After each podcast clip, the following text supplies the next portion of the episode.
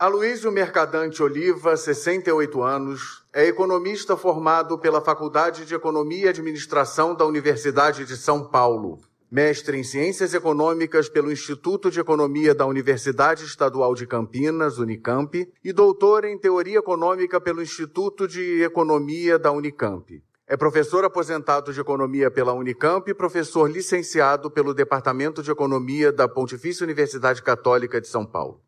Foi presidente da Atlética e do Centro Acadêmico da FEA USP e presidiu a Associação de Professores da PUC, a ProPUC, e foi fundador e vice-presidente da Associação Nacional de Docentes do Ensino Superior, Andes. Mercadante participou da fundação do Partido dos Trabalhadores em 1980, tendo sido vice-presidente e diretor de Relações Internacionais da Comissão Executiva Nacional. Participou também da fundação da Central Única dos Trabalhadores, CUT, onde foi fundador e primeiro diretor do Departamento de Estudos Sociais, Econômicos e Políticos, em 1984. Foi deputado federal pelo Partido dos Trabalhadores em dois mandatos, de 91 a 95 e de 99 a 2003, tendo sido presidente da Comissão de, da Economia e líder da bancada do PT. Foi candidato a vice-presidente da República com Luiz Inácio Lula da Silva nas eleições presidenciais de 1994 e senador da República por São Paulo pelo PT na legislatura 2003-2011, tendo sido o senador mais votado da história com 10 milhões e meio de votos. Foi presidente da Comissão de Assuntos Econômicos do Senado, líder do bloco de apoio ao governo Lula, líder da bancada do PT, líder do Congresso, membro da representação brasileira e presidente do Parlamento do Mercosul de 2007 a 2010. Foi ministro de Ciência, Tecnologia e Inovação de 2011 a 2012, ministro da Educação de 2012 a 2014, ministro-chefe da Casa Civil da Presidência da República de 2014 a 2015 e ministro da Educação de 2015 a 2016 nos governos do PT da presidenta Dilma Rousseff. Mercadante também presidiu a Fundação Perseu Abramo. Convidamos então a fazer uso da palavra o presidente do Banco Nacional de Desenvolvimento Econômico e Social, Aloysio Mercadante. Bom dia a todas e todos.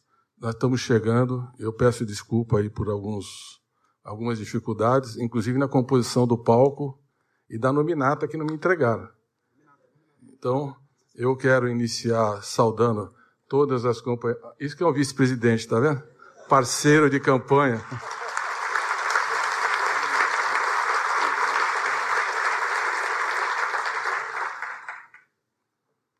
Queria saudar a honrosa presença do nosso presidente Luiz Inácio Lula da Silva. Um orgulho muito grande tê-lo aqui e a Janja. Queria saudar a querida presidenta Dilma Rousseff. Igualmente muito honroso ter trabalhado no seu governo e tê-la aqui hoje. Queria saudar Cláudio Castro, governador do Rio de Janeiro, por meio de quem cumprimento os demais governadores presentes. Os ministros de Estado, eu queria cumprimentar na pessoa do Rui Costa e da nossa ministra Aniele Franco, da Igualdade Racial, que é aqui do Rio de Janeiro. E essa questão, eu falei, o protocolo é muito rígido nessa questão de ministros e ministras, eu peço desculpa. Viu, Esther, Luciana, querida Marina, todas vocês.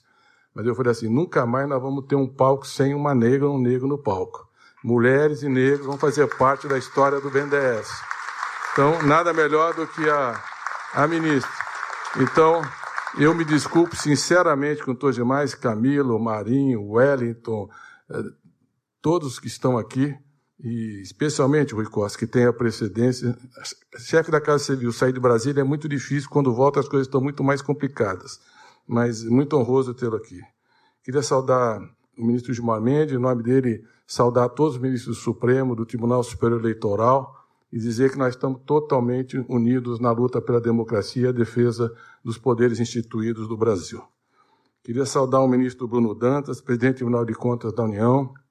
Muito bom tê-lo aqui nessa casa, com a certeza que nós vamos aprimorar muito o nosso relacionamento com a sua presidência. Saudar o prefeito Eduardo Paes, prefeito do Rio de Janeiro, ele fica o tempo inteiro me tentando aí para a noite carioca, mas ainda não conseguiu, mas vai conseguir.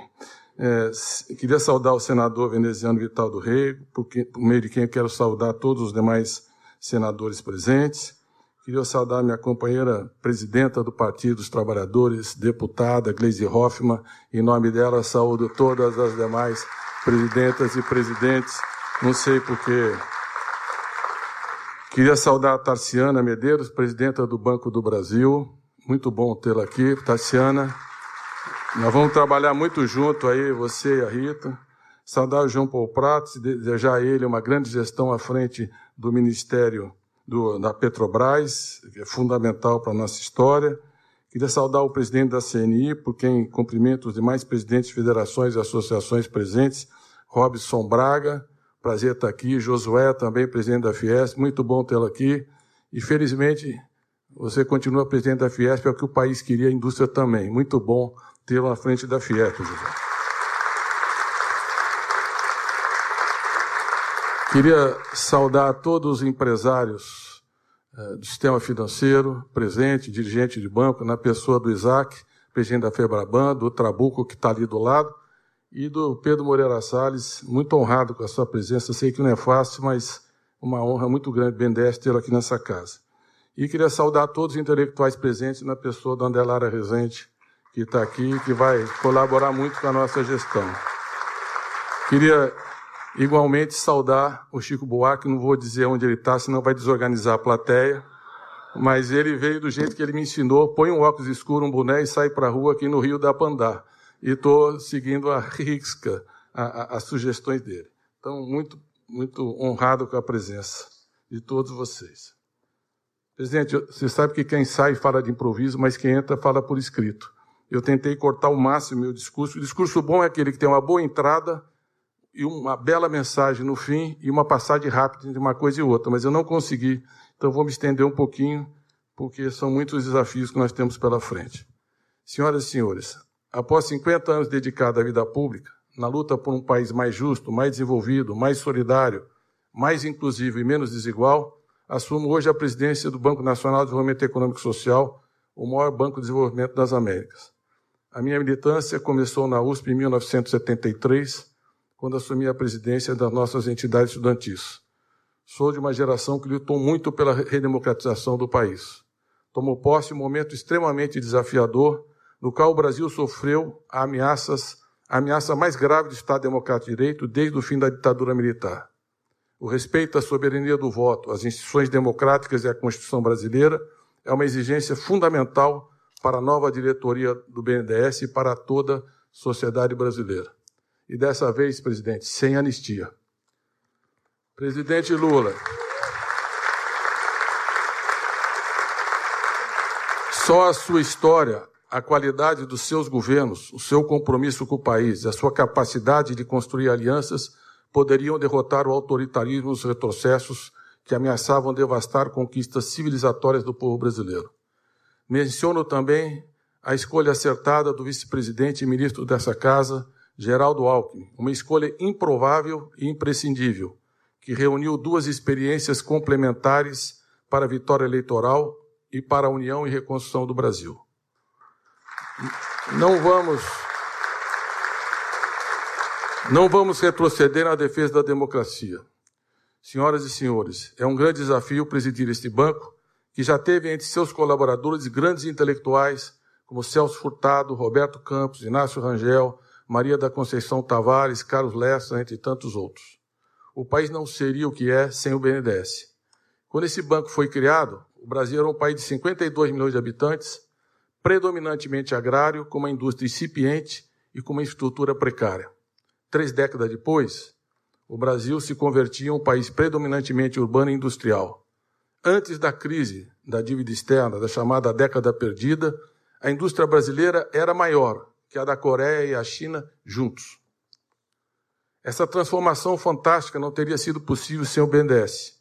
A história desse banco se confunde com a industrialização e a modernização da infraestrutura do país.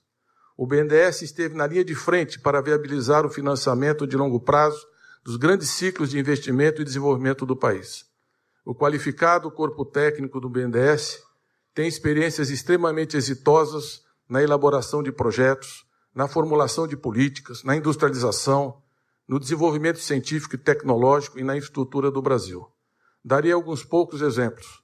A Ferrovia Central do Brasil não existiria sem o BNDES. Na verdade, foi o primeiro projeto financiado pelo banco. A Eletrobras, que iluminou o Brasil, também é fruto de grandes investimentos que o BNDES liderou para gerar, integrar e distribuir energia elétrica no país. A Embraer é outro exemplo. Apenas oito países do mundo têm capacidade tecnológica para produzir aeronaves. O Brasil é um deles. Hoje a Embraer é uma história de sucesso do talento brasileiro, que contou em 25 anos com 25 bilhões de reais de financiamento do BNDES para exportação de 1.275 aviões para inúmeros países. Esses exemplos demonstram que um banco de desenvolvimento tem que ter uma visão de longo prazo, visão estratégica. E uma das dimensões importantes para um projeto estratégico de desenvolvimento são as exportações. Não apenas commodities agrícolas. E é muito bom, como diz nosso querido ministro Carlos Fávaro, que o Brasil é a fazenda do mundo. É muito bom, mas não pode ser só a fazenda. O Brasil é um dos principais produtores e exportadores do mundo de produtos agrícolas, mas também produtos industriais de alto valor agregado são essenciais para o desenvolvimento do Brasil. 98% do mercado existente no mundo está fora do Brasil. Para sermos competitivos, as empresas brasileiras precisam disputar esse mercado, ganhar escala, ganhar competitividade, ganhar eficiência. Essa é uma pauta fundamental para o futuro do BNDES, da indústria e do Brasil. Como tem dito sempre o ministro Alckmin, sempre cobrando já da nossa gestão, nós precisamos exportar, exportar, ganhar escala e se integrar às cadeias globais de valor. O BNDES deve apoiar o pré-embarque e o pós-embarque das exportações de bens e produtos. Na verdade, presidente, nós estamos desenvolvendo um projeto para a constituição de um Exim Bank no, no BNDES, a exemplo do que já existe nas principais economias do mundo. O BNDES também teve um papel central no desenvolvimento da indústria de papel e celulose e no complexo industrial da saúde. O BNDES contribuiu muito para a transição energética no Brasil, apoiando a geração de energia eólica, inclusive substituindo importações. Nós já produzimos aerogeradores e a energia solar fotovoltaica, que somados hoje representam uma parcela significativa da potência energética do Brasil, tornando o Brasil mais verde. O BNDES não foi apenas gigante no fazer, foi gigante também no pensar e o pensar fez o fazer. O BNDES foi seminal no planejamento do Brasil. Foi um BNDES que gerou o plano de metas de Juscelino Kubitschek. Foi um BNDES que gestou o plano trienal de Santiago Dantas e Celso Furtado, num período extremamente difícil, interrompido pelo golpe militar. Pois bem, essa é uma tradição que iremos retomar. Para tanto, é vital que o BNDES seja uma instituição plural. Uma das maiores riquezas dessa instituição é a pluralidade do pensamento, e o respeito democrático pelas diferentes visões de mundo.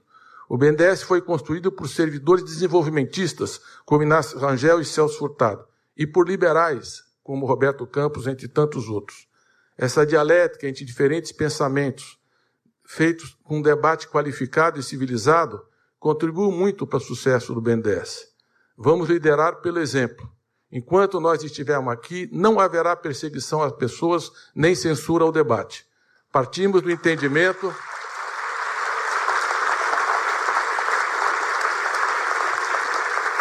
Partimos do entendimento que a tensão criativa entre escolas diferentes do pensamento é a base para uma rigorosa avaliação e o aprimoramento constante de nossas políticas. Queremos uma equipe de pensadores e um ambiente de completa liberdade.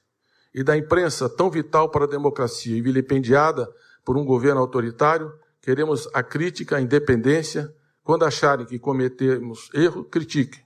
E o reconhecimento quando avançarmos. Nós estamos aqui não para debater o BNDES do passado, mas para construir o BNDES do futuro, que será verde, inclusivo, tecnológico, digital e industrializante. Vamos apoiar com mais determinação o crescimento e a modernização das micro, pequenas e médias empresas, que são grandes geradoras de emprego e renda. Precisamos impulsionar a digitalização dessas empresas por meio de ações conjuntas com parceiros tecnológicos. Vamos apoiar as micro, pequenas e médias empresas, as cooperativas e a economia solidária, com 65 bilhões de reais, por meio de crédito indireto do banco e alavancagem via garantias por crédito privado. O grande desafio para o sucesso da agenda modernizante das micro, pequenas e médias empresas será em parceria com o Congresso Nacional e o Ministério de Ciência e Tecnologia e Inovação. debateremos para ajustar a taxa de longo prazo, a TLP, que o BNDES utiliza hoje. E é muito importante compreender o seguinte: não queremos e não estamos reivindicando o retorno a um padrão de subsídios do orçamento como ocorreu no passado, mas uma taxa de juros mais competitiva, sobretudo para micro, pequenas e médias empresas. Atualmente, a TLP apresenta enorme volatilidade e representa um custo financeiro acima do custo da dívida pública federal, o que penaliza de forma desnecessária as micro, pequenas e médias empresas. Desde 2015, eu peço atenção, sobretudo, a alguns analistas da imprensa. O BNDES devolveu mais de 678 bilhões de reais ao Tesouro Nacional. Devolveu ao Tesouro Nacional. Sob a forma de pagamento do principal, juros, liquidação antecipada da dívida e dividendos. É aqui um parênteses, presidente. O BNDES paga 60% de dividendos para o Tesouro.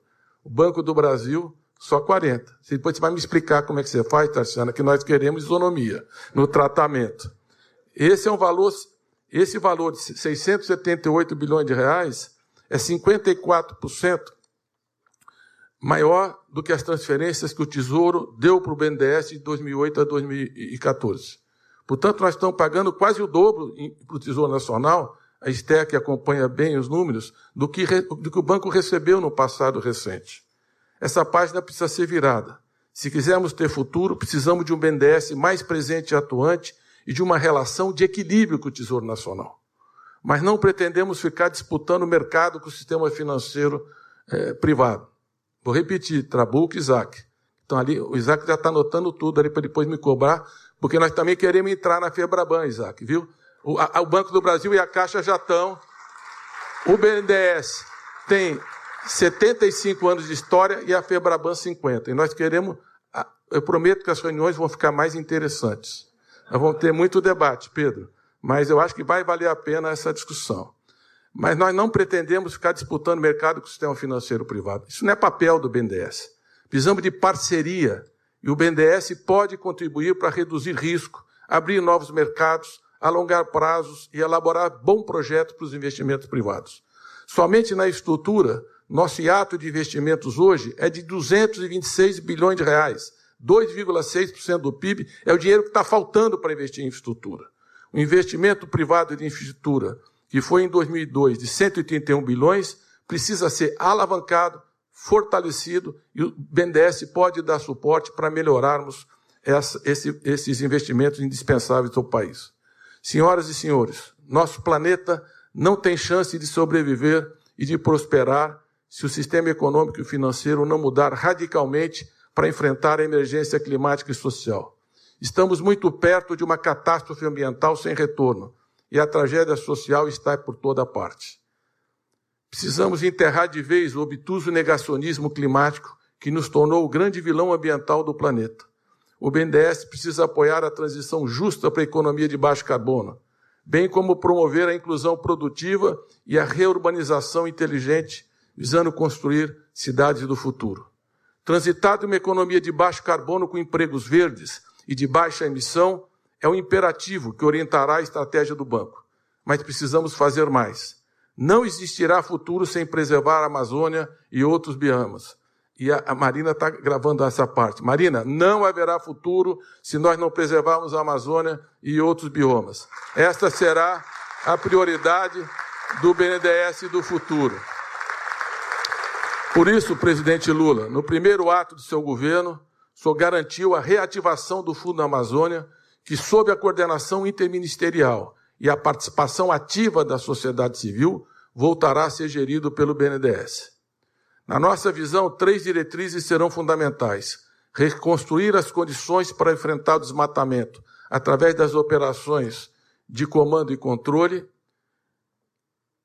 viabilizar projetos estruturais e com escala que gerem desenvolvimento sustentável e mantenham a floresta em pé, protegendo e atendendo de forma emergencial os vulneráveis, especialmente os Yanomami, e desenvolver a infraestrutura, a indústria limpa e a pesquisa científica, gerando novas oportunidades de emprego e renda para 28 milhões de habitantes na região. Portanto, Andrei, você leva para o Flávio Dino que nós precisamos discutir no fundo Amazônia parcerias para retomar as operações de comando e controle. Mas se nós não tivermos opções de renda e emprego para 20 milhões de pessoas que estão lá, nós vamos enxugar gelo.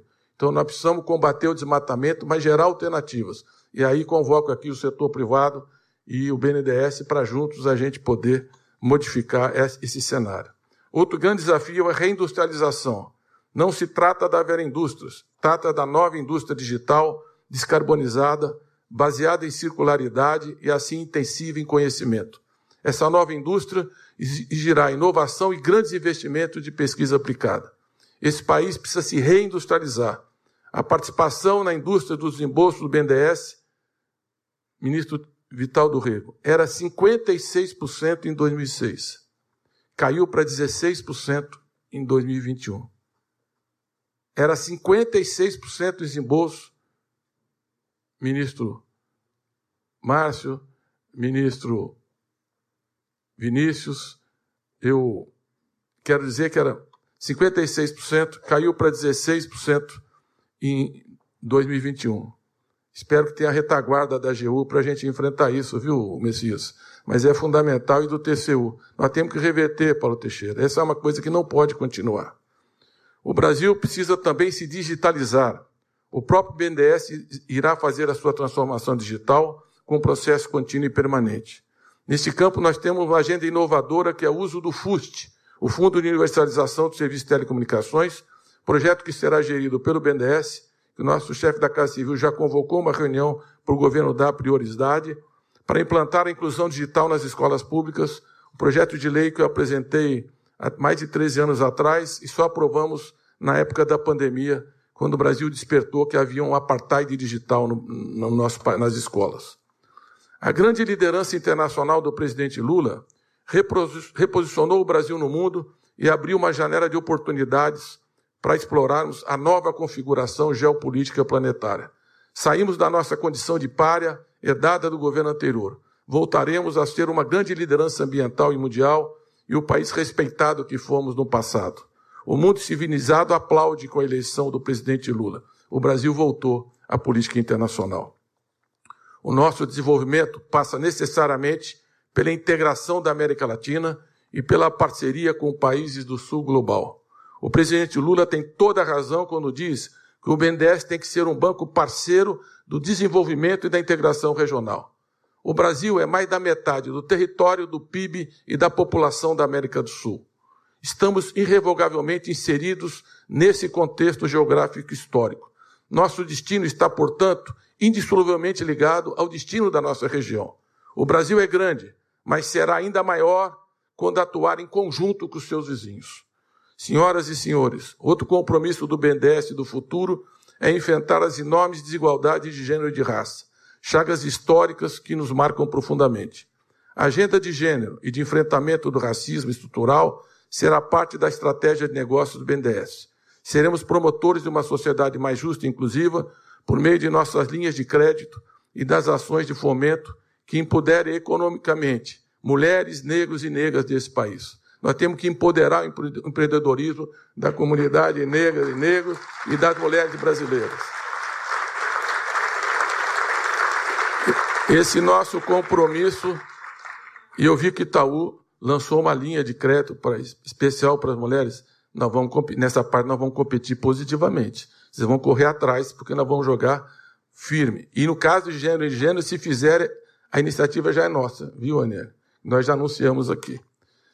É, vamos, esse nosso compromisso com a igualdade de gênero e racial não será só da porta para fora, como também da porta para dentro. Vamos buscar estabelecer ambientes de trabalho verdadeiramente sadios, seguros e dignos, ambientes livres de assédio e discriminação. Vamos propor um programa de estágio para negros e negras que retomaremos concursos que não ocorrem há mais de 10 anos, Esther, com cotas. O êxito das políticas de cotas nas nossas universidades aponta que é preciso avançar para que negros e negras também tenham espaço na administração pública, nas empresas e no mercado financeiro. Sob a coordenação da ministra Daniele Franco, vamos desenvolver um museu sobre a história da escravidão no Brasil. Não podemos esquecer essa chaga. O museu ficará localizado no Valongo, que foi a porta de entrada que recebeu mais escravos africanos em toda a história da humanidade.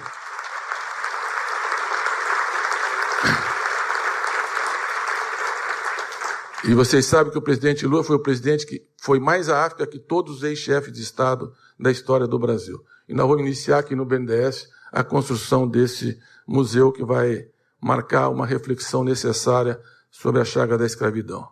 Teremos uma diretoria plural e com diversidade de gênero. Para isso, trouxemos duas das quatro CEOs do mercado financeiro. Nós só encontramos quatro mulheres CEOs em todo o mercado financeiro brasileiro.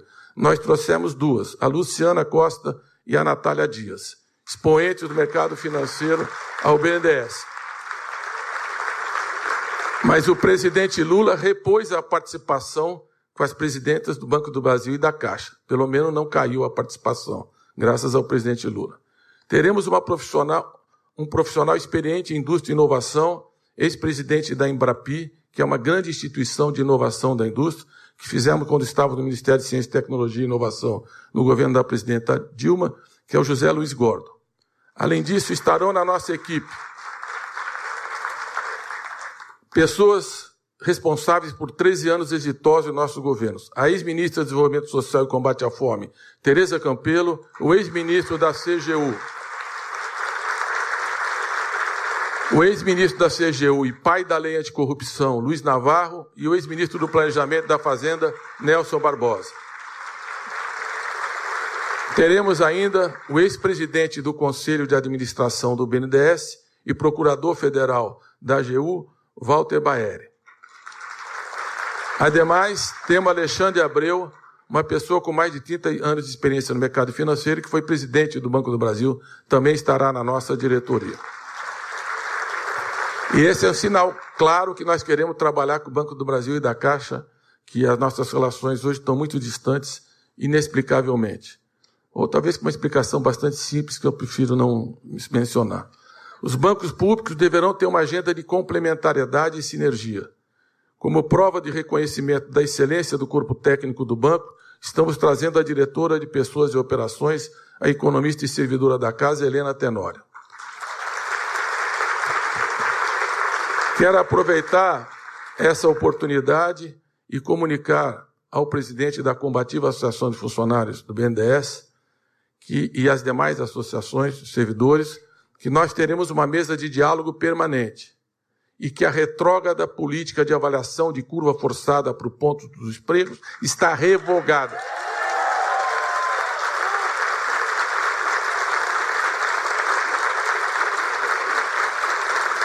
Nem todo mundo entende por que tantos aplausos. Mas é que tinha uma política de avaliação aqui que o chefe avalia as pessoas da equipe. Só que ele era obrigado, para dar nota positiva, a dar nota negativa.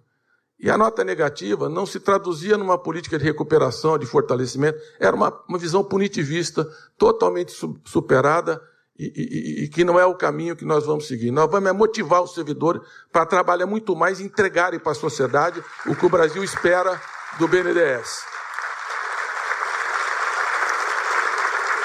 Nós vamos estabelecer de forma democrática e participativa um diálogo para a construção de uma nova política de avaliação de saúde e de carreira para os empregados e empregadas.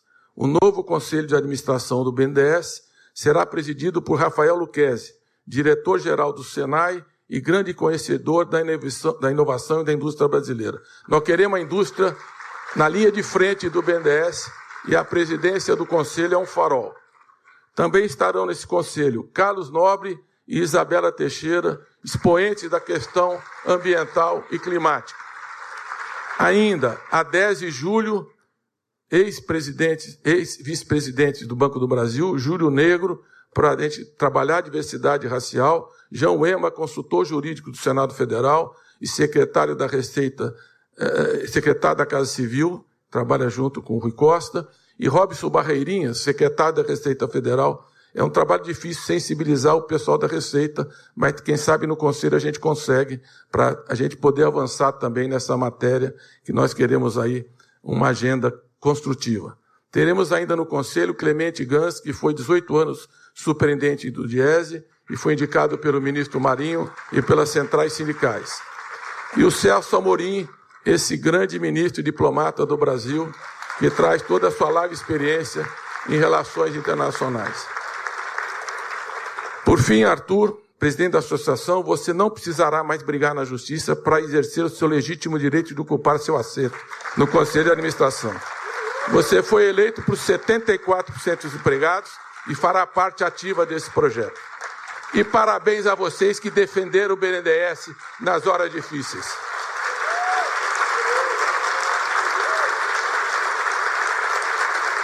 Quero anunciar também que estamos criando uma comissão de estudos estratégicos que será coordenada pelo renomado economista e arejado economista e sempre inovador economista Andelara Rezende.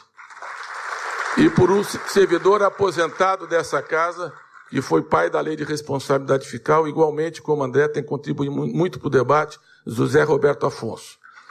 A eles se somam o ex-presidente do Conselho Federal de Economia, Antônio Correia de Lacerda, a servidora da casa Lavínia Barro de Castro, filha do meu ex-professor Antônio Barro de Castro, saudoso economista, grande intelectual, o ex-ministro da Saúde José Gomes Temporão, o ex-reitor da Universidade Federal de Viçosa e ex-ministro interino da Educação Luiz Cláudio Costa, e Hélida Graziani, procuradora do Ministério Público de Contas do Estado de São Paulo especialista em orçamento público. Esta comissão irá abrir o debate. Vai convidar muitos outros especialistas, intelectuais, pesquisadores e lideranças, resgatando o papel do BNDES para debater política de desenvolvimento para o Brasil.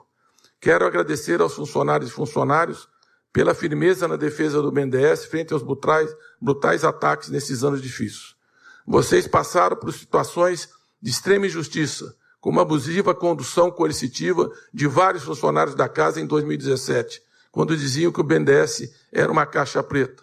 Quando foram para frente do BNDES com o crachá e levantaram ali, puseram a cara e o crachá, dizendo: Nós acreditamos no nosso trabalho, e isso foi fundamental para reverter aquela perseguição. Esse tempo acabou. Daqui para frente, brigou com os funcionários, brigou com o presidente. O Brasil tem que se orgulhar muito do BNDES e de seus funcionários.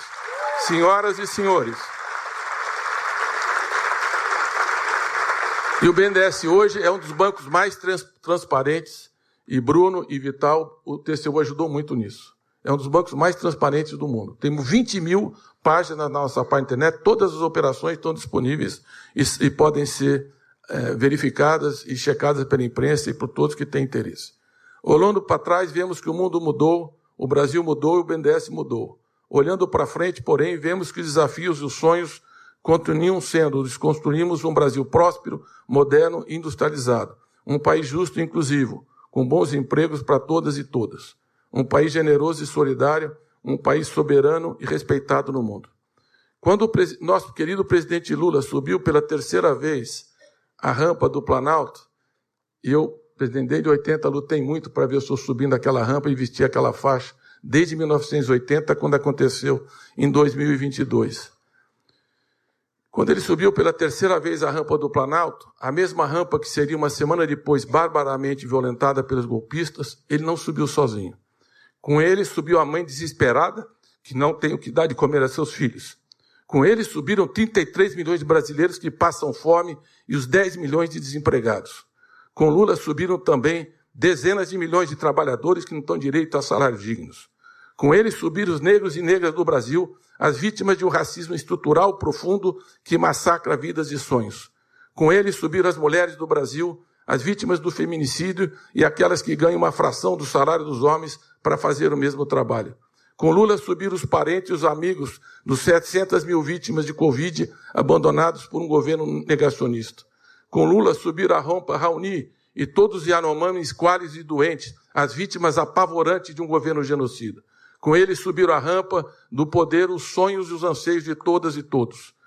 Pois são eles todos e todos que estão aqui agora. Basta enxergar quem era invisível, basta ouvir as vozes que não eram escutadas. Lula são muitos, Lula são milhões. Nós todos do BNDES, todas e todos, vamos trabalhar para esses milhões. Das cooperativas de catadores até uma grande empresa moderna, esse banco estará aberto a todos sem distinção. Seguindo a missão do sempre, de, de, sempre, a mesma missão histórica de Celso Furtado, Inésio Rangel, Roberto Campos, da querida Conceição Tavares e de todos que me antecederam. Trabalharemos unidos por essa eterna grande causa chamada Brasil. Muito obrigado.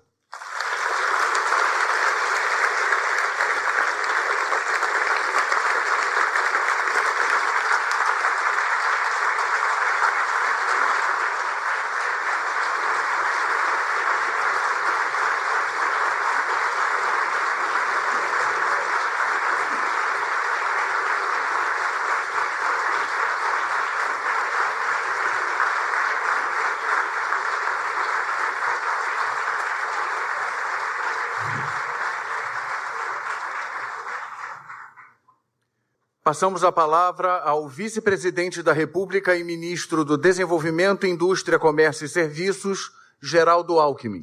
Obrigado, Luiz.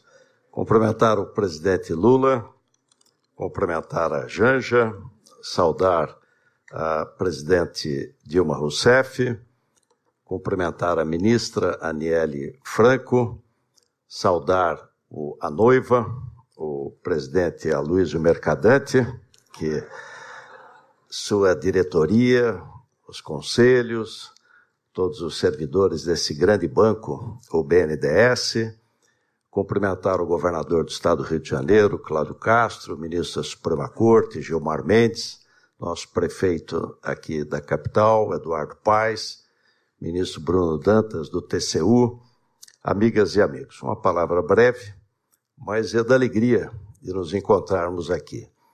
Nós sentimos, presidente Lula, um ar mais leve, né, um otimismo.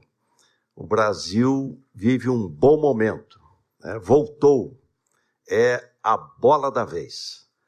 O presidente Lula trouxe confiança, que ele falou a campanha inteira: estabilidade, previsibilidade, credibilidade, democracia sempre, ditadura nunca mais. E os três.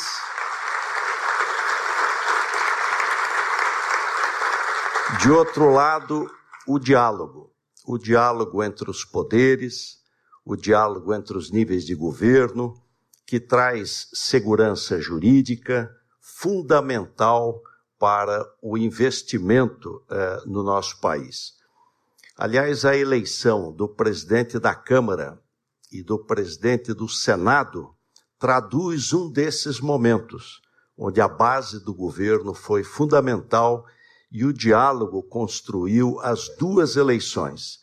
E elas serão importantes, porque uma das reformas que o Brasil precisa é a reforma tributária.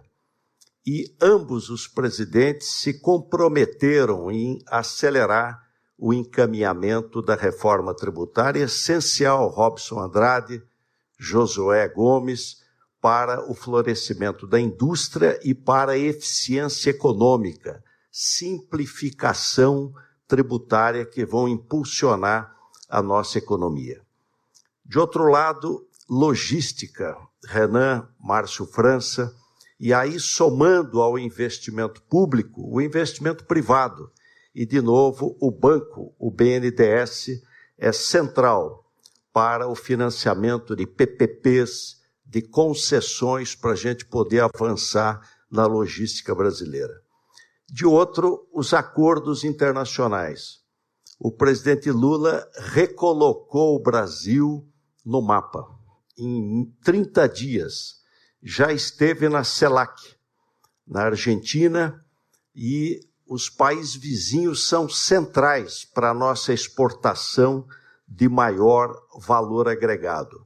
E aí nós voltamos, como disse o Aloysio Mercadante, ao BNDES por que perdemos exportação industrial? Por quê? Exportávamos para a Argentina quase 30 bilhões de dólares e despencou nos últimos anos. Custo de capital, simplesmente porque nosso concorrente tem Exim Bank e financia o importador estrangeiro. Portanto, financiar as exportações brasileiras é emprego no Brasil, é fortalecer as empresas brasileiras para que elas possam exportar, melhorar a competitividade. E aqui quero destacar, presidente Lula, o seu compromisso com a questão do custo de capital. Se a gente verificar uma agenda de competitividade, ela é longa, mas ela não funciona se o custo de capital for muito elevado, muito elevado. É central para o desenvolvimento brasileiro.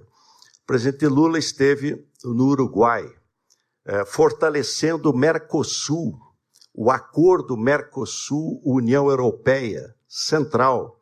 Está indo a semana que vem aos Estados Unidos, depois irá ainda à China, Europa, enfim, é, recolocando o Brasil no cenário da economia mundial. Uma outra questão importante aqui, bem destacada pelo Aloysio, a economia verde. A BIC, não a BIC, mas o BIC, o Brasil, Indonésia e Congo é que vão sustentar o planeta na questão das mudanças climáticas. São as três florestas tropicais: Amazônia, República do Congo na África e Indonésia na Ásia.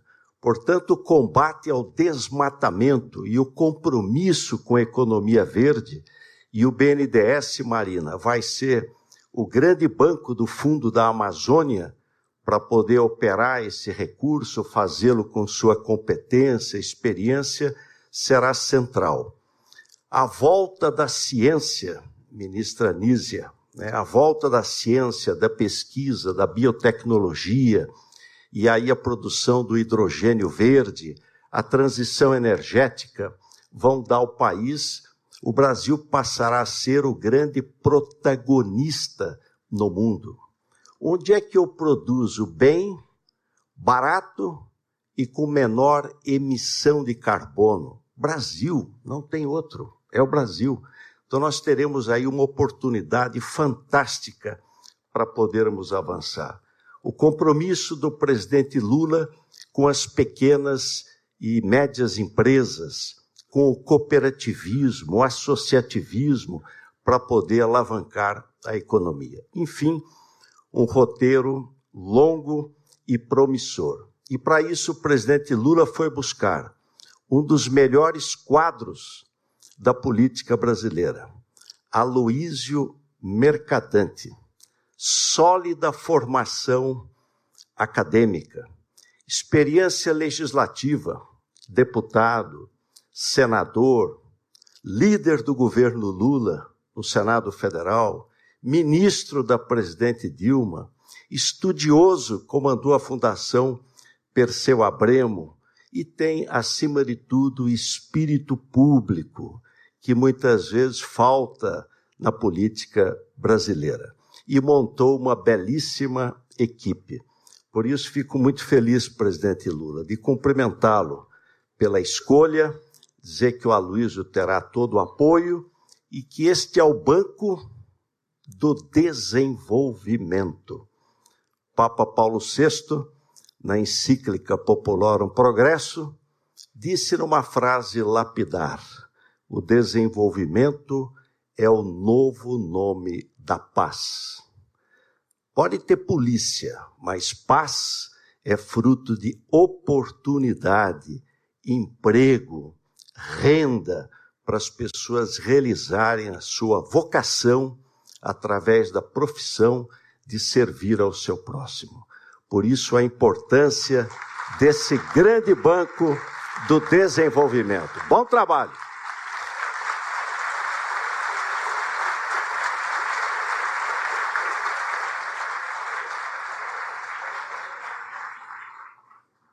quebrar o protocolo aqui, porque o protocolo continua não me dando as informações corretas. Eu queria saudar o, ministro Márcio França, ministro Renan Filho, a ministra Daniela, a ministra Anísia, que são todos ministros eu não mencionei. E o, o, o AGU, do jeito que está rígido ali agora, o Messias já ia entrar com uma representação, eu corri para me corrigir. E queria saudar a querida Benedita da Silva, que também está aqui, uma figura extraordinária.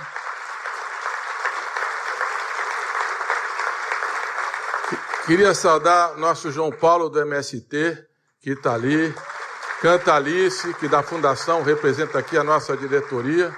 E vou pedir desculpa, mas eu falei, falei e não falei o essencial, que era o seguinte: eu achei que não devia falar, mas eu vou acabar falando.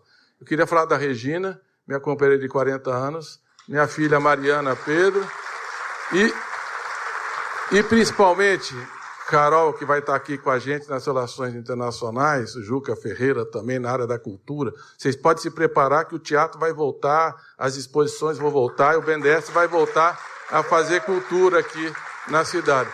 Mas principalmente, presidente, eu termino agora, eu queria falar da Isabel, da Beatriz, do Francisco e o Martim, viu Moisés? Viu Rodrigo? porque é, é, eles são a razão da nossa luta, né? que são meus netos. Espero que um dia eles entendam por que o vovô está tão longe deles. Então, muito obrigado.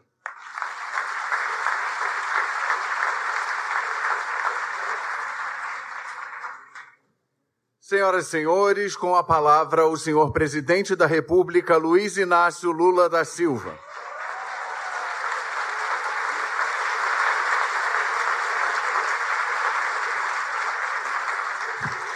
Eu me achei, me achei a correr antes que a Luiz voltasse a falar outra vez.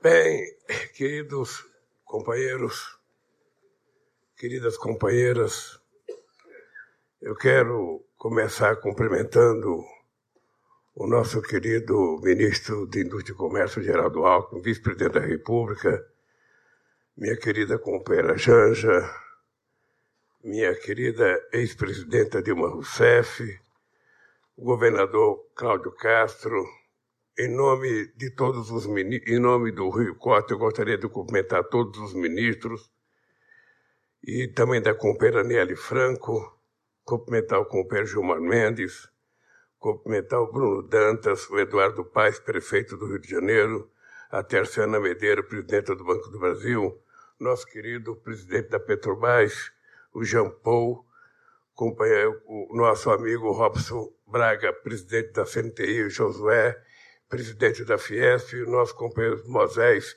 presidente do sindicato, que eu fui presidente durante tanto tempo, companheira Luiz Mercadante, Pedro Moreira Salles, Trabuco, companheiros e companheiras. Na verdade, eu não precisaria fazer discurso hoje, porque já falou o presidente do BNDES e já falou o ministro da Indústria e Comércio. E às vezes eu fico com a impressão que sempre tem coisa para a gente falar quando a gente ouve os companheiros falarem. E eu não poderia deixar de vir aqui na frente lembrar vocês que esse banco foi vítima de difamação muito grave durante o último processo eleitoral. E nós vivemos um momento no Brasil em que as narrativas, mesmo que mentirosas, valem mais do que muitas verdades ditas muitas vezes. Nós vivemos nos últimos quatro anos um processo de mentira translocada ou seja, era proibido se dizer a verdade e era muito importante mentir, quanto mais se mentisse, melhor. E esse banco foi vítima de muita mentira. A primeira mentira que se contou contra o BNDES foi a de que o BNDES nunca foi caixa preta. De tanto martelar isso na cabeça das pessoas, o banco teve que gastar 48 milhões numa auditoria internacional em 2020. E o resultado para a demissão dos caluniadores foi que nada foi encontrado de irregular nas operações, porque todas foram contratadas com critérios técnicos e garantias firmes, sob controle de dirigentes sérios de um corpo técnico altamente qualificado. E vocês sabem. Vocês sabem o quanto essas mentiras custam para o povo brasileiro durante um processo eleitoral. Porque muitas vezes também, às vezes os meios de comunicação preferem privilegiar a mentira do que tentar procurar saber a verdade. Outra grande mentira é que o BNDES dava dinheiro para os outros países, que outros países viviam recebendo dinheiro do BNDES, que o PT era farto de dar dinheiro para outros países. O BNDES nunca deu dinheiro para países amigos do governo.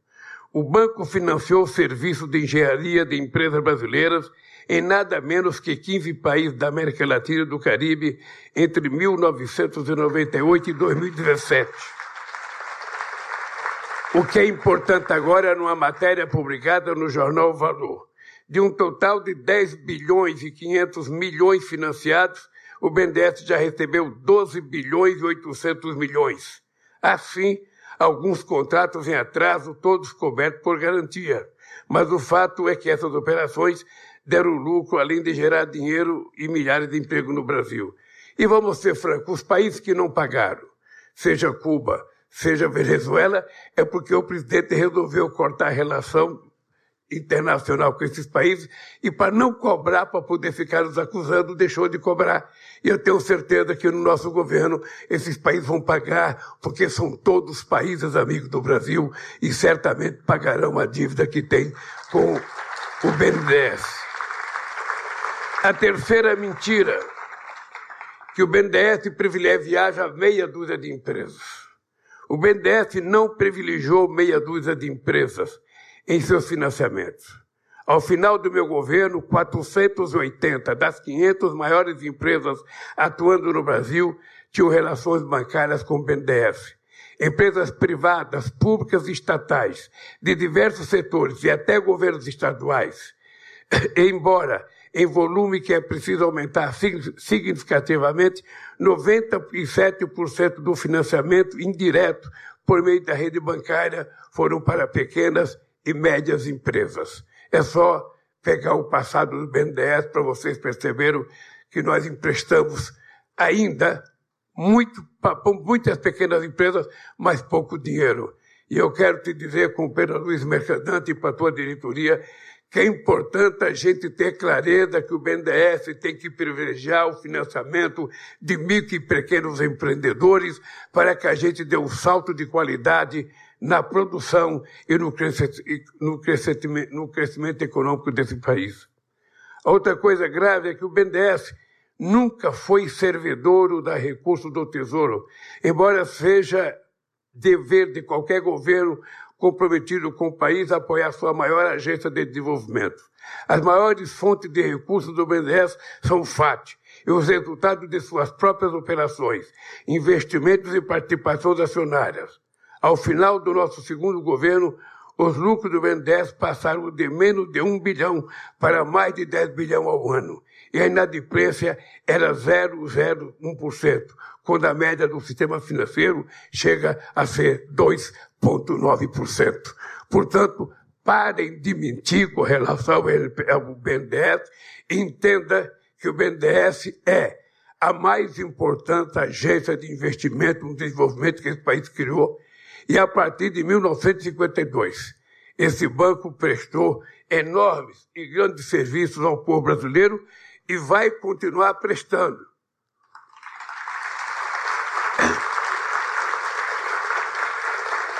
Eu digo sempre que tem algumas palavras que são mágicas na boca de todos nós, e a palavra credibilidade é uma palavra muito importante para quem governa, a palavra estabilidade é muito importante, a palavra previsibilidade, previsibilidade é importante, a palavra responsabilidade fiscal é muito importante, a palavra responsabilidade social é mais importante ainda, e a responsabilidade política é mais importante. O importante é a gente saber qual delas a gente vai privilegiar. Aí é que é a arte de governar. É você, ao sentar na mesa, você decidir para que lado a balança vai pender em determinado momento. Se é mais importante uma dívida ou outra dívida. Quando, na verdade, se nós temos uma dívida fiscal de 20 anos, de 30 anos, de 40 anos, nós temos uma dívida social de 100 anos. Uma dívida social de 200 anos. Uma dívida social impagável. Impagável se a gente não colocar como prioridade essa dívida social. Vamos, vamos analisar uma coisa. Todos nós festejamos que em 2012 o país saiu do mapa da fome que foi indicado pela ONU todos nós festejamos. Qual é a explicação de, dez anos depois, a gente voltar a ter 33 milhões de pessoas passando fome? Qual é a explicação da gente ter pelo menos 105 milhões de, de pessoas com algum problema de ausência de proteína no corpo? Qual é a razão desse país ter sido a sexta economia do mundo e ter voltado para a décima terceira economia do mundo? É possível a economia crescer sem o povo crescer? É possível a economia crescer se o povo continua pobre e miserável? Sabe quantos anos faz que não aumenta o salário mínimo? Sete anos. É possível fazer com que esse país seja socialmente justo se a gente não aumenta o salário mínimo das pessoas? Se a gente fica brigando contra o piso dos professores, fica brigando contra o piso das enfermeiras? Afinal de contas, Que país democrático nós queremos criar se a gente não consegue fazer com que as pessoas das camadas mais baixas consigam subir um, um mínimo de um degrau na escala social? E é para isso, meu caro companheiro Luiz Mercadante, que o BNDES pode prestar um serviço extraordinário.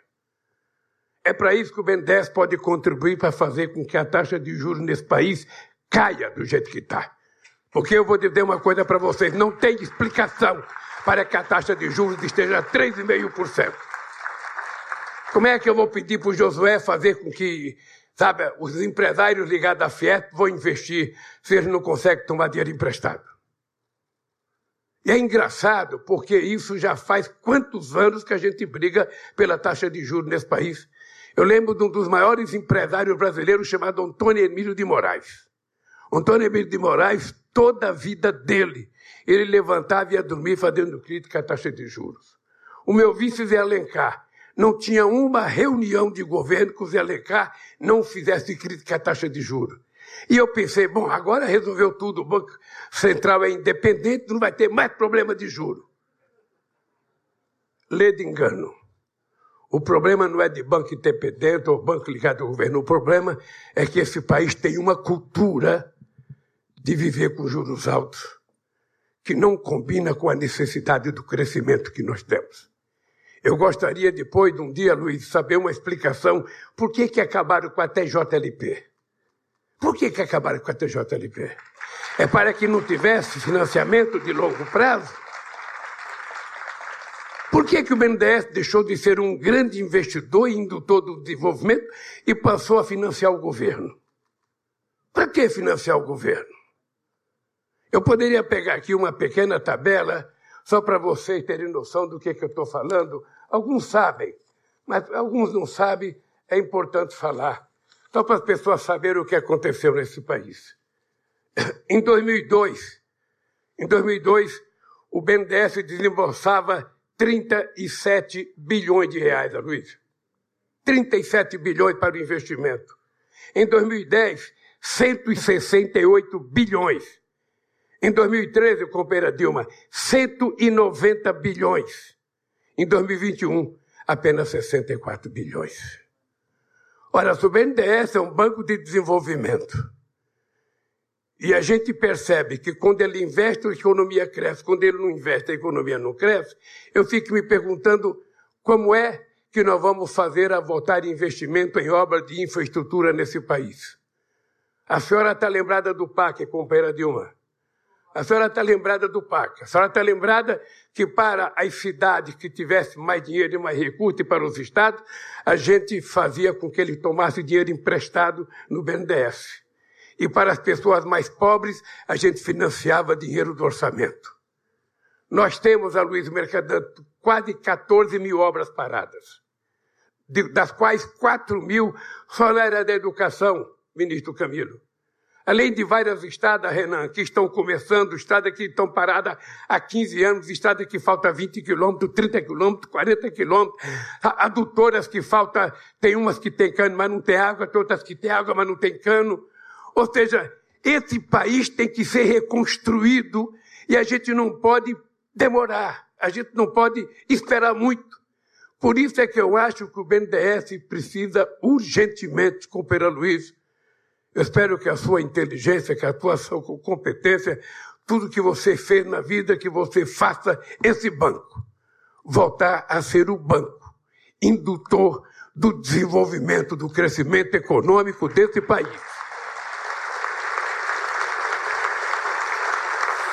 Que a gente que a gente não tenha medo de emprestar dinheiro para o Estado se o Estado tiver capacidade de endividamento. Que a gente não tenha medo de emprestar dinheiro para uma cidade se ela tiver capacidade de endividamento. O que a gente não pode é emprestar para quem não pode pagar. Mas se as pessoas tiverem condições, eu acho que esse banco eu acho que o Banco do Brasil, companheira presidenta do Banco do Brasil, acho que a Caixa Econômica, acho que o BNB e acho que o BASA foram criados exatamente para isso para fazer, muitas vezes, aquilo que o setor público não quer fazer ou não pode fazer. É para isso que nós criamos um banco. E quem tiver dúvida, eu queria lembrar que a crise de 2008, se não fosse o BNDES, esse país tinha afundado. E ele não afundou exatamente por causa do BNDES que colocou dinheiro à disposição para empreender este país. E é por isso que nós fomos o último a entrar na crise e o primeiro a sair da crise. É por isso que quando nós deixamos o governo, a economia crescia 7,5%, o comércio varejista crescia quase que a 13%. E esse país precisa voltar, porque se ele não voltar, a gente não sabe até quando que a gente vai segurar. Porque o que aconteceu no Palácio do Planalto, no Palácio da Alvorada, no, no, no, na Suprema Corte e no Tribunal, foi uma revolta dos ricos que perderam as eleições. Foi uma revolta de muita gente rica que não queria perder as eleições. Nós não podemos brincar, porque um dia o povo pobre pode se cansar de ser pobre e pode resolver fazer as coisas mudar nesse país. E eu ganhei as eleições exatamente para fazer as mudanças que não eram feitas. Se nós conseguirmos decepcionar esse povo e o povo passar a desacreditar em nós, eu fico pensando o que será desse país. Esse país não pode continuar sendo governado para uma pequena parcela da sociedade.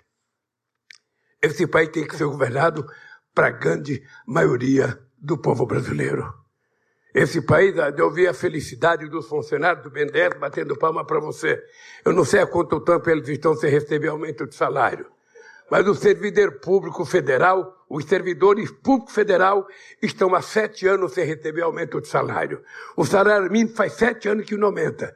A minha pergunta é, como é que a gente pode falar em estabilidade, previsibilidade, credibilidade, se a gente sequer cumpre o dever de reajustar o salário mínimo todo ano não apenas de acordo com a inflação, mas dar um pouco do crescimento da economia quando ela crescer para repartir com o povo. Eu, Aloysio, estou botando muita fé na tua gestão no BNDES. Você não tem noção da fé que eu estou tendo em você. Por isso eu quero que você saiba também da responsabilidade que você tem. Ah, você só tem uma missão aqui, Aloysio. É fazer esse banco voltar a ser motivo de orgulho do povo brasileiro. É voltar a fazer com que esse banco esteja de porta aberta para os empresários que precisarem fazer investimento em coisas novas, em novos empreendimentos, que esse banco esteja aberto para financiar se a, iniciativa, se, a iniciativa, se a iniciativa privada não quiser financiar. O que a gente não pode é ficar com o país paralisado como a gente está até hoje. A gente não pode. Esse banco não pode pegar dinheiro e devolver para o governo. Esse banco tem que pegar dinheiro, devolver para o governo, gerando investimento, gerando emprego, gerando renda e gerando melhoria na qualidade de vida do nosso povo. Essa, meu caro Aloysio, a tua função. E a tua função é muito mais grave, muito mais dura, muito mais penosa do que a festa da sua posse. Pode ter certeza que daqui a pouco começam os problemas e eu sei que você saberá resolvê-los. Porque se você não resolvê-los, eu e o Alckmin vão ficar no seu pé até você resolver os problemas e ajudar a classe empresarial que precisa aprender a reivindicar, precisa aprender a reclamar dos juros altos, precisa aprender a reclamar, porque quando o Banco Central era dependente de mim, todo mundo reclamava. Era o único dia que a Fiesp falava, era quando aumentava os juros. Era o único dia. Era, era alguns dirigentes sindicais, tinha aqui alguns amigos meus, e a Fiesp, todo dia do cupom, ele falava do juro, todo dia do cupom. Agora eles não falam. Eles não falam. No meu tempo, 10% era muito, hoje 3,5% é pouco. Então é preciso, Josué, que vocês saibam, se a classe empresarial não se manifestar, se as pessoas acharem que vocês estão felizes com 13,5%, sinceramente, eles não vão baixar juro. E nós precisamos ter noção. E não é o Lula que vai brigar, não. Quem tem que brigar a sociedade brasileira. Não existe nenhuma justificativa, nenhuma justificativa para que a taxa de juros esteja nesse momento a 13,5%. É só ver a carta do cupom para a gente saber que é uma vergonha esse aumento de juro e a explicação que eles deram para a sociedade brasileira. Tem muita gente que fala, porra, mas o presidente não pode falar isso, o presidente da República não pode falar. Ora, se eu que fui eleito não puder falar, quem que eu vou querer que fale? O catador de material reciclável? Quem que eu vou querer que fale por mim? Não. Eu tenho que falar. Porque quando eu era presidente, eu era cobrado. Ah, Deus sabe quantas reuniões com o Guido Mantca, com o Meirelles, o povo xingando, a Dilma cobrando, não sei mais cobrando, e a gente ia resolvendo. Agora, Agora é o seguinte: a sociedade brasileira precisa compreender que a economia brasileira precisa voltar a crescer. É urgente ela voltar a crescer. E só tem dois jeitos dela voltar a crescer. Ou a iniciativa privada faz investimento, e ela só vai fazer investimento se tiver demanda, ou o Estado incentiva a iniciativa privada a fazer, colocando ela primeiro a mão na massa. E eu acho que é esse o papel do nosso governo é colocar a mão na massa para a economia voltar a crescer. E eu espero que todos vocês estejam juntos. Porque vocês que bateram palma para Luiz Mercadante, funcionários, do, só vão ter aumento se esse banco voltar a emprestar dinheiro para o desenvolvimento, senão vocês não vão ter. Gente, um abraço, Luiz, boa sorte para você. Que Deus te ajude nessa empreitada e que você tenha sucesso como teve em toda a sua vida.